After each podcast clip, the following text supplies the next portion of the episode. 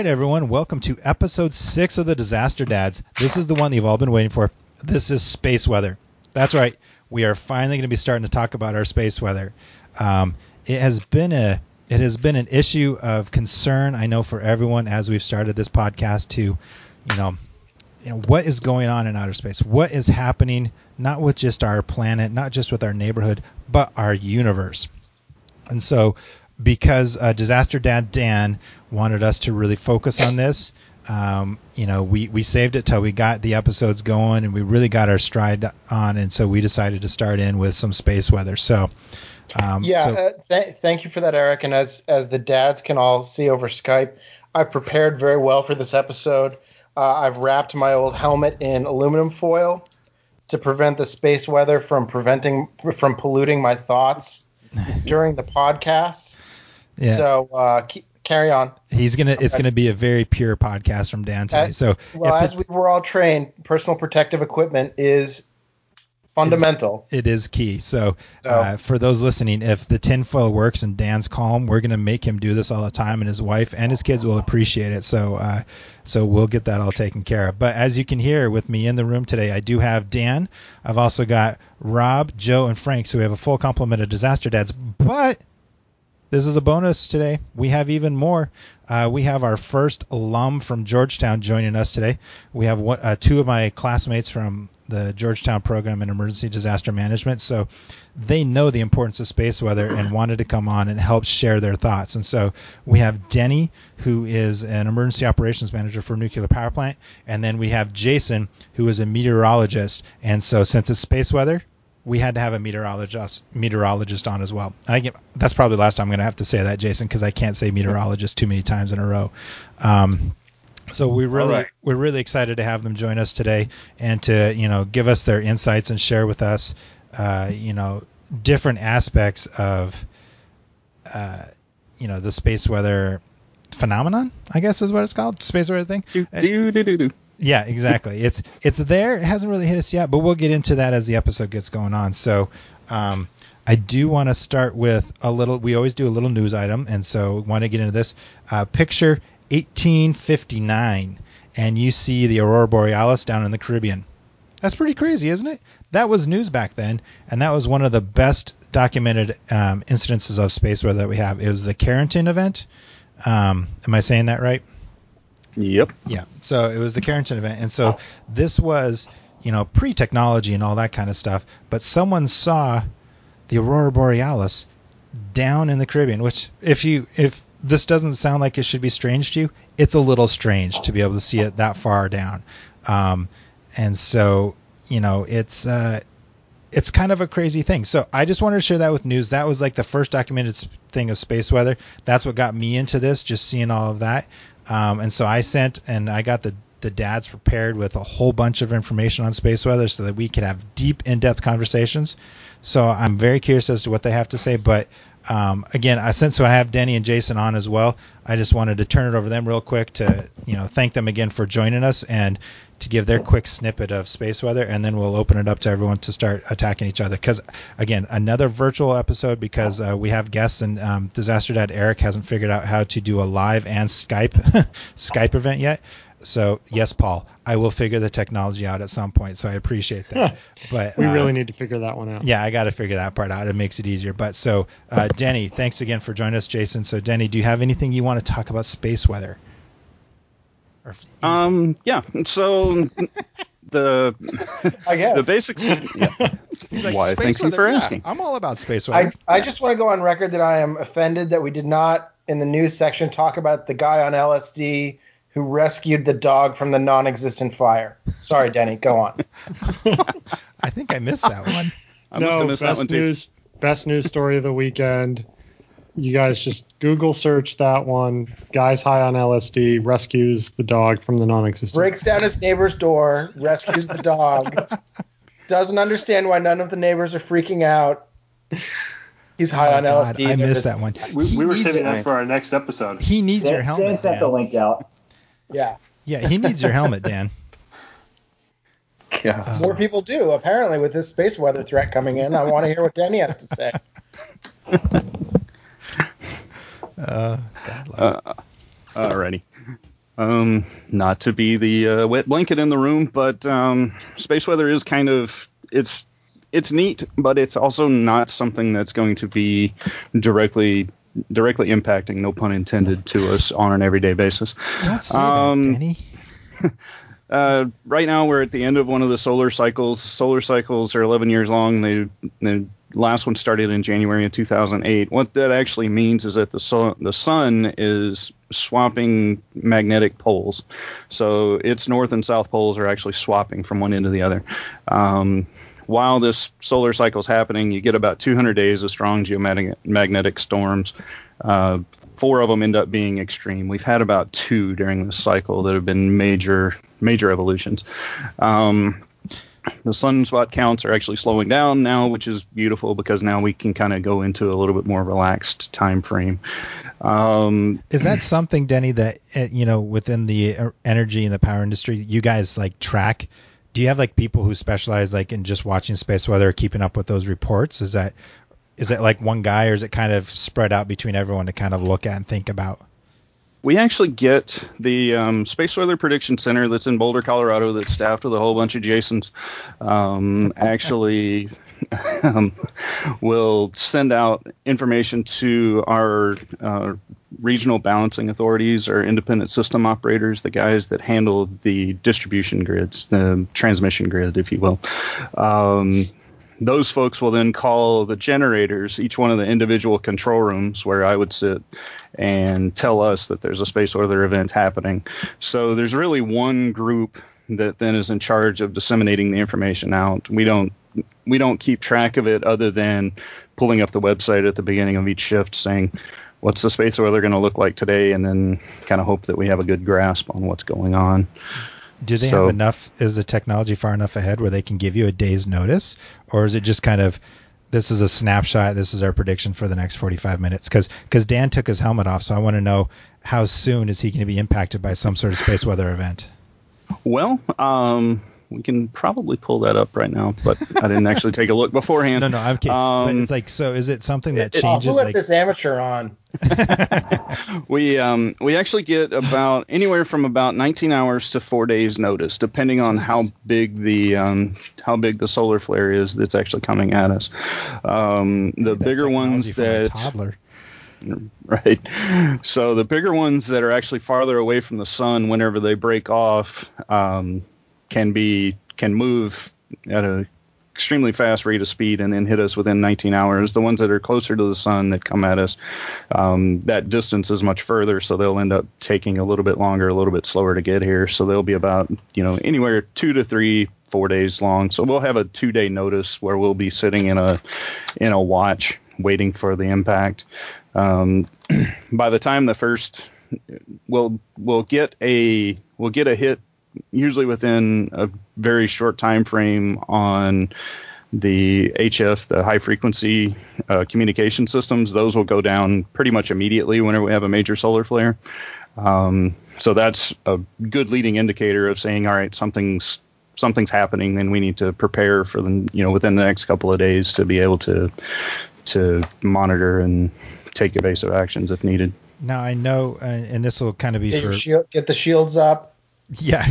Uh, Do you rate? You know what? We'll actually start taking taking power off of the grid, and we'll start we'll start removing heavy loads, machines. You know, companies that are. Um, uh, will the way that we set things up is to be able to control the control the voltage and frequency on the grid. Is uh, people will accept having their power cut to get a cheaper rate. So with those people, we'll actually start we'll we'll cut their power to be able to take enough load off of the grid to be able to run the run the um, transmission grid at a lower at a farther away from their temperature and current limits. So whenever the whenever the event actually does hit us, that we'll have enough room to not overheat the wires. So space weather could kind of provide essentially as those of us in the DC area see as a snow day. So a good space weather event is kind of, you know, hey, let's not go to work because it'll be safer that way, right? In a way, I mean, if Yeah. you're a, I don't exactly see you guys sitting in major manufacturing facilities making steel beams or anything like that. You don't know what we do What when are we're you not doing. implying about us there, Denny? Yeah. Yeah, yeah. You, you don't know what we have going on. We're not doing podcasts. Come on now. Um, I, I do want to point out that according to the Space Weather Prediction Center, a G1 minor magnetic storm watch has been upgraded to a G2 moderate watch. whoa, whoa! Breaking So, news on the Disaster Dads podcast. Breaking people. news. I wish the listeners could see how excited Joe's face is right now. Uh, that helmet is not looking too out of out of place right now, Dan. I'm keeping it right next to me. Don't worry. Yeah. Ready to go at a moment's notice. As soon as the alarm sounds, the helmet Yeah. goes on. Yeah. Exactly. So in, in some of my research, I saw that there's, and we can talk about it a little bit later, but the, the 89 Quebec, there was a, a burst that kind of hit that area and was kind of a, a wake up call to a lot of industries that hey, space weather is kind of real and we really need to get on this. So th- that was 89, which seems kind of late in the game because there's a lot of technology around then. But, and so I'm going to ask Jason this question though, but how much did you actually study space weather in, um, you know, meteorological uh, uh, weather school? Please say none. You're right. We didn't really didn't touch on space weather at all. The only time um, when I was military, we did we did space weather at one of my assignments uh, every day. But that was the only. That's probably the last time I really messed with much with space weather. Was it was it for communication aspects so that you could understand if you were going to lose comms? Yeah, HF. Yeah, for It's crazy. basically basically uh, aircraft going to and fro and having good comms. So. Do you think it's part of the educational aspects now, or you don't think? And this is just my thinking. It's really cool, and everyone should talk about it. Aspects that it should be taught everywhere. Um, well, I mean, I bet I bet the military is talking about it all the time, Yeah. just with comms, HF, and that type of stuff. Uh, Joe, within your you know your industry, do you guys talk about space weather like backup plans? Do you have planning events for your large number of people that you have? You know, it's funny. We uh, a couple years ago we actually did an exercise, um, and the the scenario, the instigating scenario, was space weather, and basically it dropped all of our all of our comms and some of our network, and the scenario was widely panned. Nobody thought it was legit. Nobody thought it was a real uh, possibility. And then within, I think, two or three months, there was a significant space weather event, um, enough that that uh, you know people were talking about it within the federal government, and um, I. Uh, had a moment where I was really, really excited because I wanted to be, I wanted to be, I wanted to be like, told you so. Yeah. Um, In your face. yeah, right. Um, yeah, take that. Uh, but beyond that, I mean, it's one of those things. You know, we're an all hazards planning agency, so um, this is obviously one scenario, but we're probably more concerned about the Russians or the Chinese bringing our, our networks down than space weather. Actually, if we did so who picked the space weather topic for your exercise, Joe? I did. Yeah. Oh, that's as, awesome. I, as I raised my hand. Yeah. No, it was no literally, and my boss was like, "This is the stupidest thing ever," and I just went back to my office and shut my door, and you know, you know, had some Cried little. mild, yeah, a minor meltdown in my office, um, but proved him right two months later. And I'm Proved sure me you- right two months I'm going to say, I'm sure you told him right in his face and had a very deep conversation about that. Yeah. yeah. Right. Yeah, if We'll we could, that. if we could do a little, little space weather event here around the election, I think that will just calm everybody down a little bit and maybe make things a little less crazy. I could support that. Yeah, No, you know, yeah. because there's no there's no concerns with like voting machines or anything No, like that. so let's add good. space weather to the mix. Number two pencil. I got through high school with it. I, you know, I should be able to get through life with just a number two pencil, which I still am not quite sure what the two stands for. But please, if you know what the two stands for, send us an email uh, at the dads at disasterdads.com or tw- uh, tweet us at disasterdads. Or if you know how to use Google and would like to share that, send that Yeah. information directly to Eric. Comments are live on disasterdads.com. You can comment on every episode. The, the I'm- engineer down here will keep quiet about, you know, softness of lead and things like that in your pencils. And I'll Please, you I don't guys want to hear about the softness of your lead in your pencil. That's for a whole nother discussion. So getting back on point, getting to Joe's boss's uh, shit Hang on, I'm on about- pencils.com figuring this shit out. Getting back to Joe's uh, meltdown, in which he was uh, later gratified for it, um, that's exactly how a lot of us felt, and I think Dan still feels about space weather. It sounds like this ridiculous subject. You know, it's like the you know the two suns in Star Wars, or uh, something out of Star Trek that sounds nonsensical. But then I'm a convert. Once once Eric sent out the links, and I'm watching the the first five minute video, the science behind it was amazing. You know, the engineer in me got all geeked out of the science behind it, and that's the cause of major blackouts. You know, there was a, a blackout a couple years ago in New York. Everybody freaked out, and I joked around and said it was a squirrel, which it turned out it actually, I think, was. That took down a grid from New York to Toronto almost. Suicide squirrels space- are a major problem. They are. We talked a lot about suicide squirrels at Georgetown. Um, But was it a space You're welcome. squirrel? People want to know, Rob. But no, was it a space squirrel? Excellent question. But it, it Rob's having it's like, flashbacks oh, to every training he ever did at the fire department with me. Exactly. I'm getting just comments left and right. I, I'll ignore you. Yeah, I, I have a four-year-old. I can I, I ignore them too sometimes, um, as you all can attest. I'm, I'm not the only one. yeah, you get this almost comical sense of it now. It's like, oh, the, the Twitter's not loading right. Could be space weather. Uh, oh, the, the power went out for five hours. Maybe that was space weather. Yeah. I mean, So but I, well- I'm a convert to it. Well, I mean that's good because one of the things that um, that's that's happened within the last few years, um, actually, even within the last few days, um, President Obama has put out the a new directorate that says you will be prepared for space weather. This is something that's that was somewhat late breaking. We weren't ex- none of us in the industry were expecting it, you know, and it comes across on the email on a Friday afternoon, and we're like, oh boy, here we go. So, um, uh, Oak Ridge National Laboratory does a lot of a lot of work for us within the industry, within the power generation industry. So they decided to look into um, what would happen if Carrington event happened today. Um, and I'll tell you, I'm happy I'm in the flyover country because anybody that's in the Northeast is going to be hammered. Um, right now, they're showing with their calculations with with the data that they have, they're showing 350 transformers dead, either during the event or or close, which is going to put you out of commission for probably five, you know, a minimum of five days in a lot of places as they try and recover.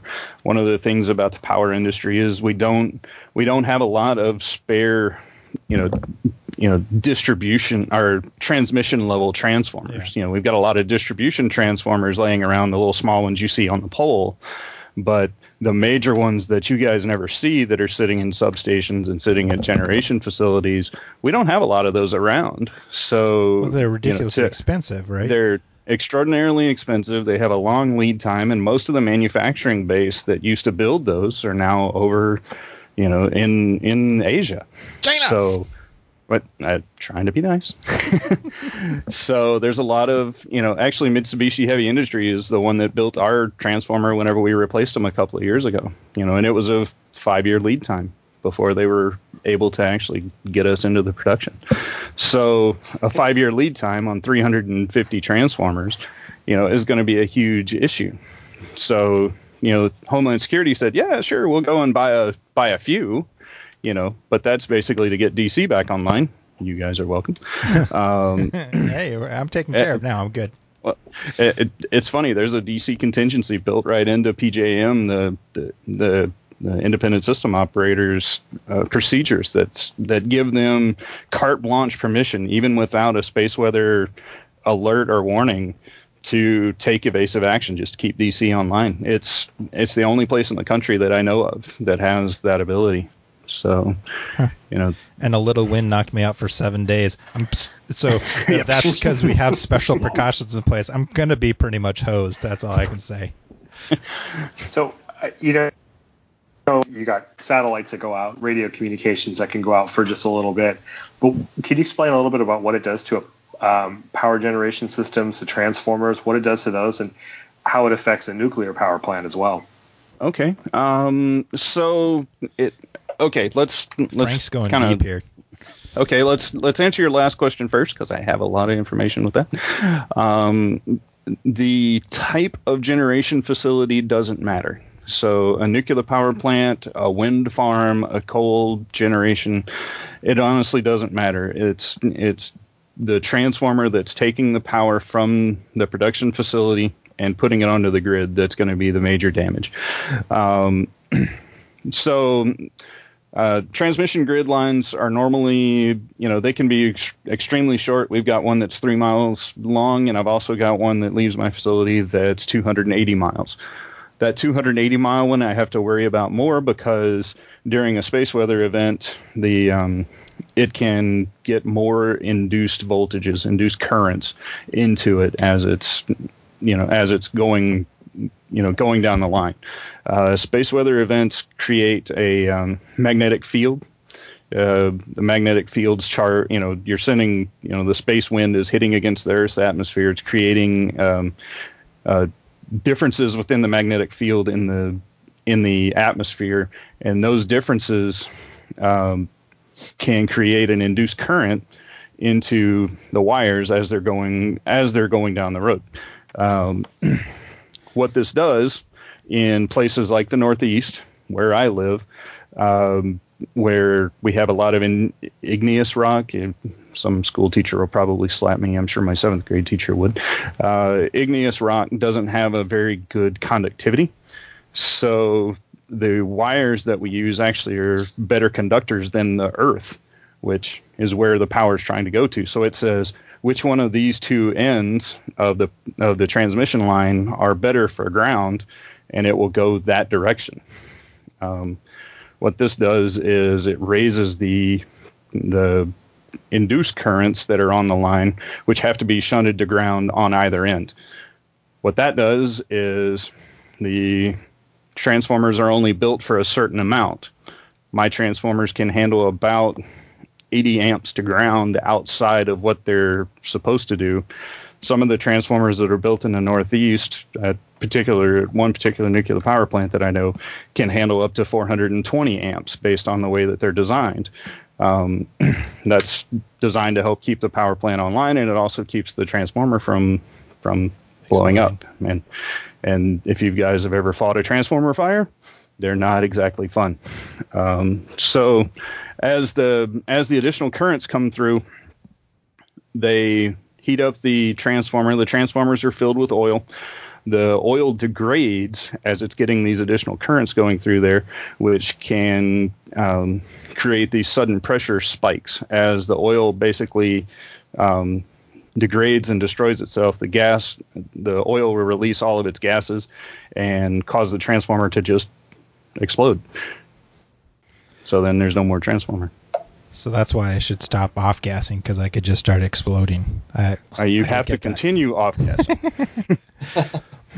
but what that did tell me is space weather. There's a lot of stuff that goes into it, and it's something that if you don't think about in the beginning, and as we kind of said jokingly, it was you know space weather sometimes jokingly looked at, and you know, but it's a real. You, you really do have to take into play because it could take this Carrington event, and we'll have links in the show notes so people can you know check that out.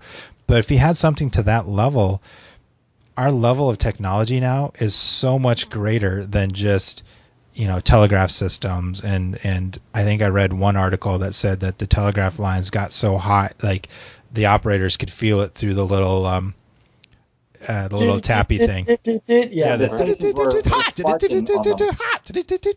and their paper on the receiving end was catching on fire. Yeah, so I mean, just to that that level. So iPhone 1859 is catching, you know, getting a little warm and catching paper on fire. Imagine, well, Sorry, Samsung. Sam- the Galaxy yeah, 7. I was about to say, so Samsung's just better. Was that space? Maybe that was space weather. Yeah, that was space weather. That wasn't just poor design twice. Did we just lose a sponsor? But that. yeah, but you know, So- stamps.com, they'll be able to take care of us whenever that comes through, Joe. Um, Right? We're still looking for that sweet, sweet, Sweet, stamps.com sweet stamps. money. yeah, Stamps so you know, dot uh, Samsung Um, could just to blame this all on space weather. But I'm just, I'm just thinking, you know, what happens if we lose? People flip out when Facebook doesn't work right or when Google, but when you have all of them, that would be uh, fascinating and disturbing. Fascinating, but very much you know the first couple opening episodes of The Walking Dead. I'm going to assume. Uh, Dan, did you have a question? Well, yeah, no, I mean, I think that that raises a good question, Eric, um, which is, Thank you. you know, there's nothing that anybody can do at the at the listener level in terms of how how their electrical grid, grid is ready or not ready to deal with space weather. So maybe we should talk briefly about how folks might want to just be prepared overall for electricity not being around for a while. Yeah, no, I mean that's that is something important.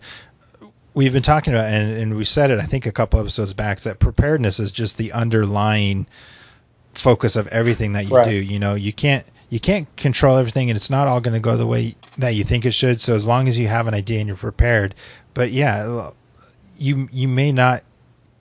If I if I understand it correctly, it won't be like a storm comes through and you're like, it's not going to look like the opening sequences of a Star Wars uh, or Star Trek film where thunder takes over the sky and something comes in and all of a sudden you have no power. It's going to be probably a clear weather day or something, and all of a sudden you, you don't have power and you don't know why. So, you know, the underlying aspect of just being prepared for things and knowing how you can operate without power in your household. I mean, uh, I don't personally have it, um, but I know some of the dads do. I think Dan might have, have backup generators that they can operate.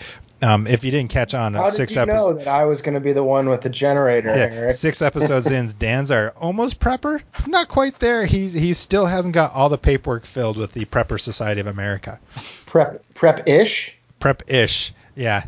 Uh, you Preppy. know, preppy. But I have a I have a neighbor in my neighborhood that um, there was a derecho that came through, and uh, we lost power for seven days. And he's like, eh, "Screw it, I'm not dealing with this again." And he forked out some heavy duty money to get a natural gas um, whole house home whole home generator put on because he didn't want to have to deal with losing power. Um, so I mean, you can go multiple levels that way to deal with with uh, the lack of power. Um, prepper Dan, do you have anything that you'd like to add to that? Sorry, Dan, I didn't mean to out you if you were a closet prepper. I, I, I just think I'm not at the ridiculous lack of preparation that you schmoes are. I think I just take certain common sense precautions. And obviously, now one big takeaway from this episode is we all need to have more aluminum foil in the house for Yes. space weather preparedness. Well, and also because Uh, I'm going to do a lot more barbecuing because I'm not going to have power to run things in the house. So the green egg is going to be my my go-to. But it, yeah, yeah, no, I think that that's true, and I, I actually think that as we talk about this, we may we should probably at some point think about doing an episode on um, generators. Sure, I, I'll let you. I'll put you in charge of that. Uh, preparation is key to all of this, and uh, you know, I don't know who may know this between.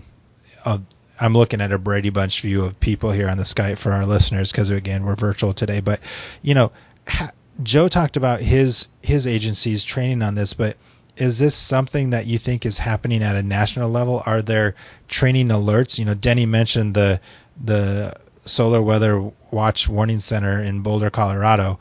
You know, do they just do kind of like emergency activation systems? I mean, I've never heard of that. And to be honest, I I didn't hear much about space weather until someone came to talk to my Georgetown class about it, and I was hooked from then, and I started reading more about it. So, I mean, yes, it's a one in a million thing, but it's something that should be taken seriously, not just by people who do the emergency planning, but uh, to Dan's point, everyone just kind of needs to be prepared for it because it's it's a little to no warning type of thing. Although 19 hours is a long time, but if it's it may not be long enough to get yourself together because some people with a wildfire have even maybe a little bit more time and they don't get that out there. So, um, you know, I think it's I think it's very interesting.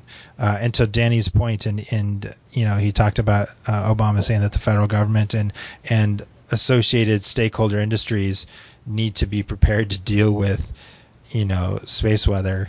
Um, I think that should be the same for for all of us listeners and everyone at home. I mean, right? Thoughts? Anybody? Well, to um, to uh, I guess maybe I wasn't exactly clear earlier. Um, the industry gets a two-day alert. Okay, we're going to try our best, but the grid is going to collapse without you knowing it. Um, we may have a two or three minute warning. I feel I feel better now already. It's Helmet's just going back on, boys. Put it back on. Put it back on. Dan. every the people that know are going to know for like two or three days. Everyone else, you're just you're just hosed. Just, just well, because we're going to try and take the evasive actions, right? So we'll we'll start our procedures up. We'll do our abnormal procedures to to maintain the power on the grid. But if if it's bad, if it's one of the the Carringtons or the like 1921, uh, there was another major event that happened. Um, the guy from the guy from the Space Weather Prediction Center that Eric was talking about earlier talked about a um, something that happened in 2012, which was basically a Carrington event that was behind us by about it went 12 the hours Direction.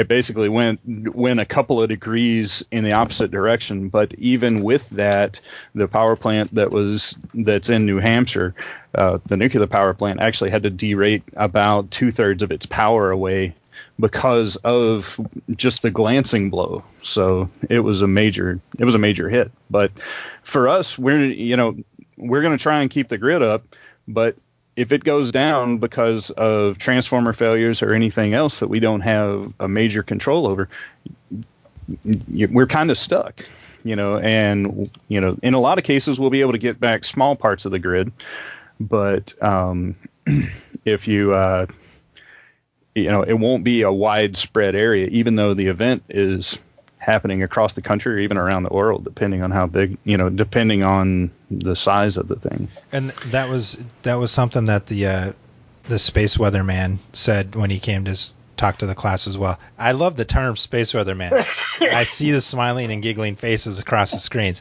That is mommy, an awesome. mommy, Space Weatherman came and spoke with us today. I actually wrote, I actually wrote Space Weatherman and Sharpie on it and tried to draw a Star Trek insignia on it. I don't know if you Oh, can. Dan, you have too much. But the space weatherman said that it could be a very focused uh, shot. So you know, depending on what came out of the sun, how big of the the uh, coronal burst Coronal was. mass. Yeah, you know, it could be very specific to where it's like, oh, Kansas gone, you know, something like that, or it could be a swath, depending on how big it is, and you know, it makes you think of all the weird rot, you know, not weird. I mean, the rotations of the sun and the Earth, and so it just kind of will go across an area and take out a swath of of uh, a continent or or whatever. So I mean, I I, I don't think of it as like um, you know, uh, what was it? There was some movie where microwave waves came in. It was a it was a bad movie, and like it was bubbling in the ocean. It's not that.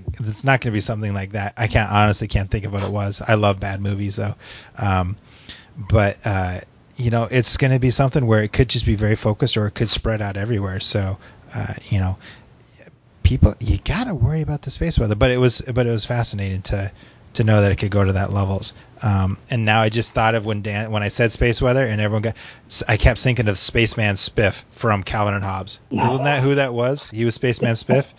And that just came to me. Um, Did he bring his transmogrifier with him, or uh, yes. Oh, Well miss- done. Well done, I Dan. miss Calvin. For those of our younger listeners, please just Google Calvin and Hobbes, and it used to be in a newspaper. Uh, Google what a And newspaper Google is as well. Google newspaper.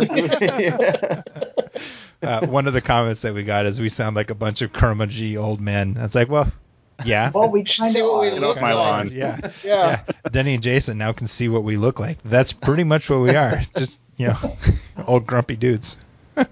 Aren't we all? Yes. Yeah. Well, well, Rob's the most grumpy, especially when it comes to his lawn. Well, you know, No. And you know things. things. I, I drink and I know things. That's what I do. Uh, I'm sitting here drinking an old fashioned. That just should tell you how you old fashioned I am. um, but Your so Wisconsin roots are showing. so one thing that we've uh, been talking about with with all these different episodes is the prep the prep part of it you know preparation part of it prep part preparation part sorry i'm having trouble talking my bourbon's a little strong tonight The, the preparation part Yeah. is we tell you to be prepared for X amount of days. The scary part with space weather is you're not going to know why your power went out. And you don't know how long it's going to be out. You may think it's a day and a half. Or, oh, you know, the power company is, I'm sure they're working on it. Or, you, you know, it's when you try to call or maybe tweet your power company, get on their website. That's when you realize, oh, the phone's not working. There's no connection anywhere.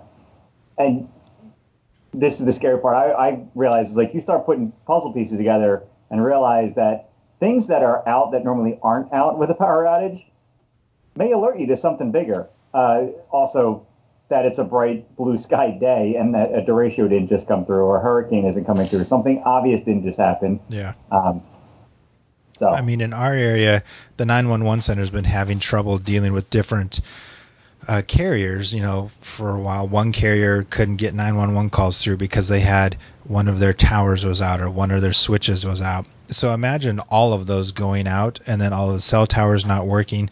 Landlines wouldn't work because of uh, the way that they're rigged up too. For those that still have a landline, I mean, Yeah, younger listeners can Google that too. yeah, there's just there aren't a lot of the backup plans, and I think in in one of the notes that Denny sent, it was like you know this is one of those unpredictable or unplanned for events. These go beyond just like what's even like unplanned for. Like the the backups that are built into a lot of these systems this day are massive, but some of the, if this hits like some of the ex- expectations are out there for one of these events, it could just be uh, I used to watch the TV show Revolution. Uh, sadly, only lasted two seasons, but it was a society without power. That could be us. It could be crazy.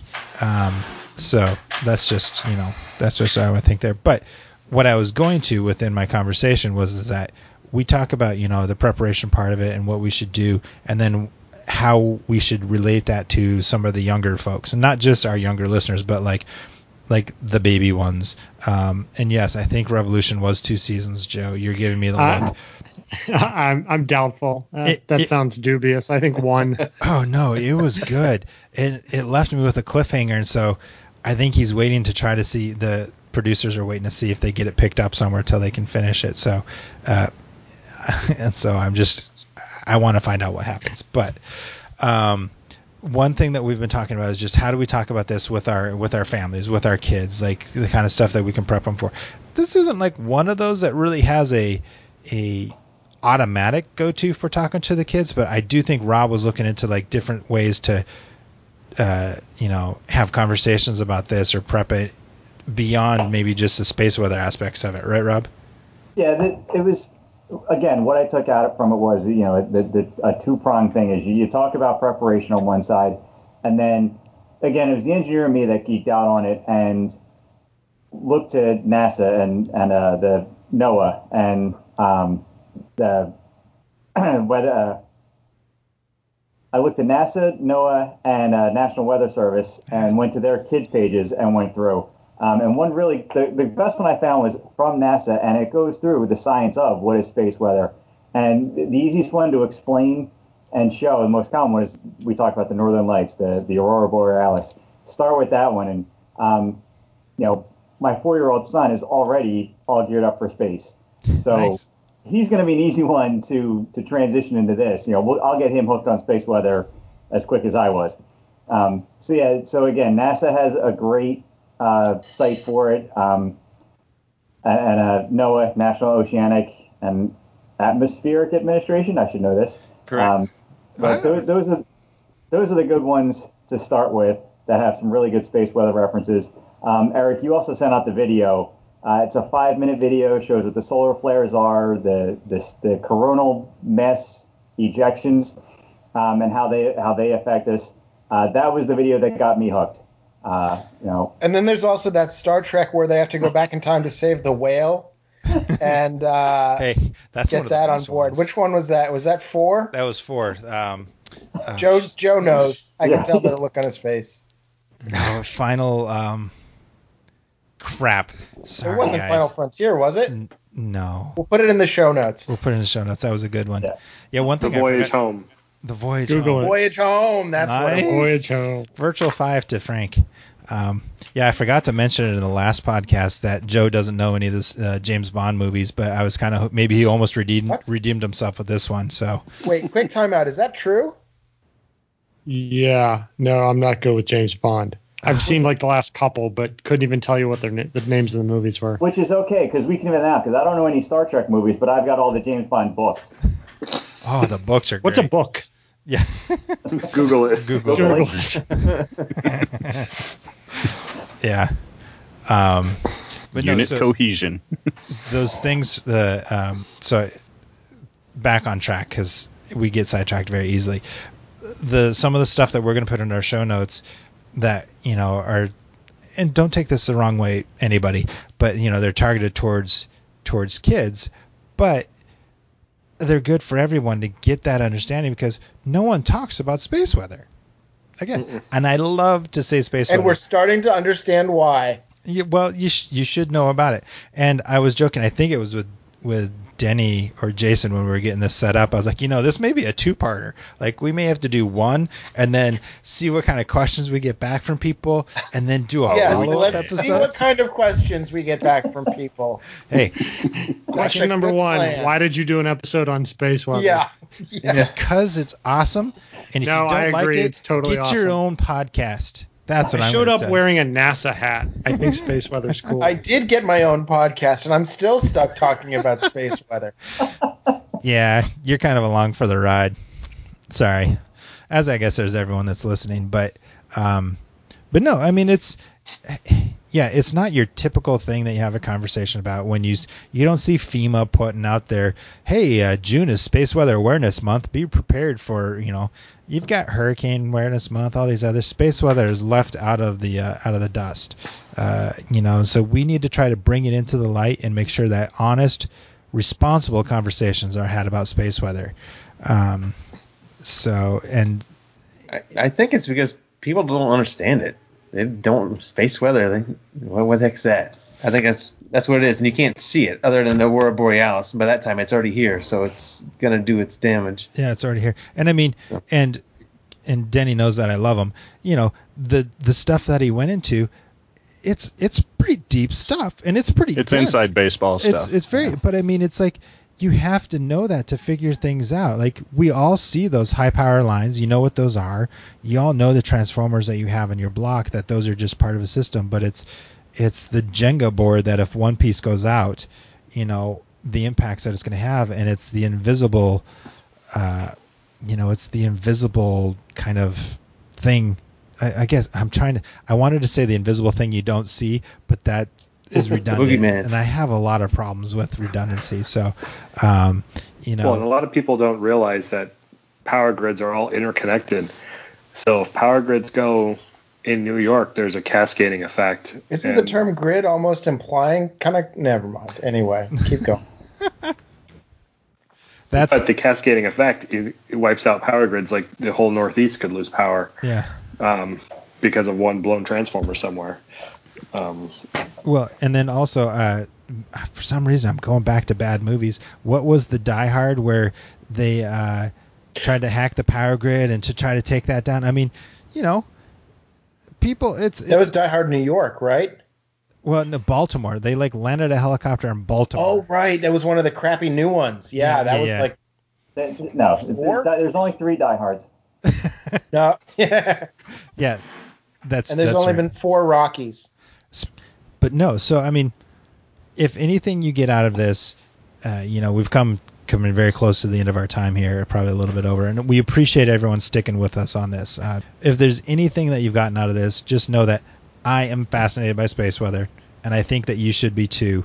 Um, it's probably not going to have a. I mean, you should just at least be aware of it and and try to just, I don't know, just once a month, just think about space weather. You know, when you go outside, be like, hey, I wonder what the weather's like on the sun today. And then maybe look it up because there's a website that will tell you. Because also, those are some pretty cool pictures um, that they have. They have that satellite placed there, and so they've got a 24/7 running commentary um, of of the uh, sun. So that I think is pretty cool. But um, did anyone have any other final points other than Dan can't believe that we do space weather uh, to talk about space weather before we kind of wrap it up here? I I'm a little upset that I was not able to work the Romulans into any of my comments, but that's it for me. Well, we'll work on that for future episodes. Um, we can have a discussion on the difference between Romulans and Vulcans, and you can get into the whole history if you'd like. Every- Everybody can sign up for up for uh, updates on uh, National Weather Service's space weather page. They've got subscribe to them, and they can, you can get all the updates you want.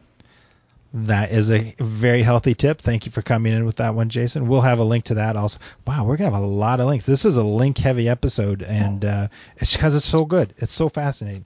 And, and Yeah. we've been talking about this since episode one, just jokingly that we were gonna have to talk about space weather. So I am I am happy that everyone was able to uh, stick with us for this. I'm very thankful for all the dads for willing to let me uh, have a space weather. I don't actually know if you guys had a vote in that very much, uh, but No. the fact Oh, that I voted against it. I'm still voting. I'm voting against it right now. You're outnumbered, man. I, uh, It's over with, and Dan's still voting no. yeah, he's he's very persistent. Uh, uh, I want to thank uh, Jason and Denny for joining us today for for being our um, inaugural alum of mine from the from the program onto the podcast. Also, one of the first guests on the podcast that um, the other dads had no idea. So this was a test to see if this thing actually works. I think it did. I think it was successful. So we'll do some more of these.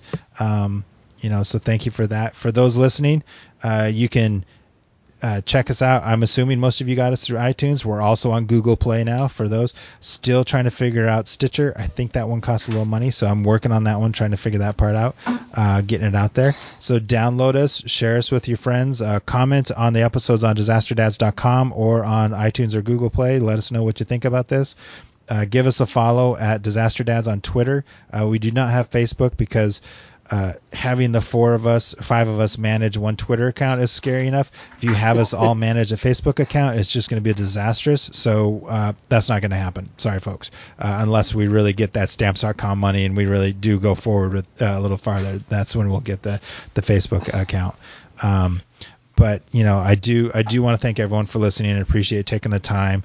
Um, you know we're going to come back in a couple weeks. Uh, we're going to hopefully have the dads together because we haven't had an in-person one in a while. So uh, you'll hear us making fun of each other in person than via skype which is always fun um, because we can actually see dan's facial reactions much closer. It's hard on the camera with the beard to get to what he's really thinking about. So uh, in person is is much better for all of us. So um, uh, you know, and uh, we've started the tradition with our guests to uh, to send us out with the tagline. So, um, you know, Denny, Jason, which one of you would like to have the honors of uh, sending us out? Because we didn't have a discussion on this ahead of time. Let's have Jason do it. Jason, you know, with that, I would like to apologize for Dave Shield. We did run out of time today. Um, hopefully, we'll be able to bring you on next time too for our second part of space weather. Really appreciate that. Um, and with that, Jason, can you send us out? All right, and again, we panic so you don't have to. Thanks.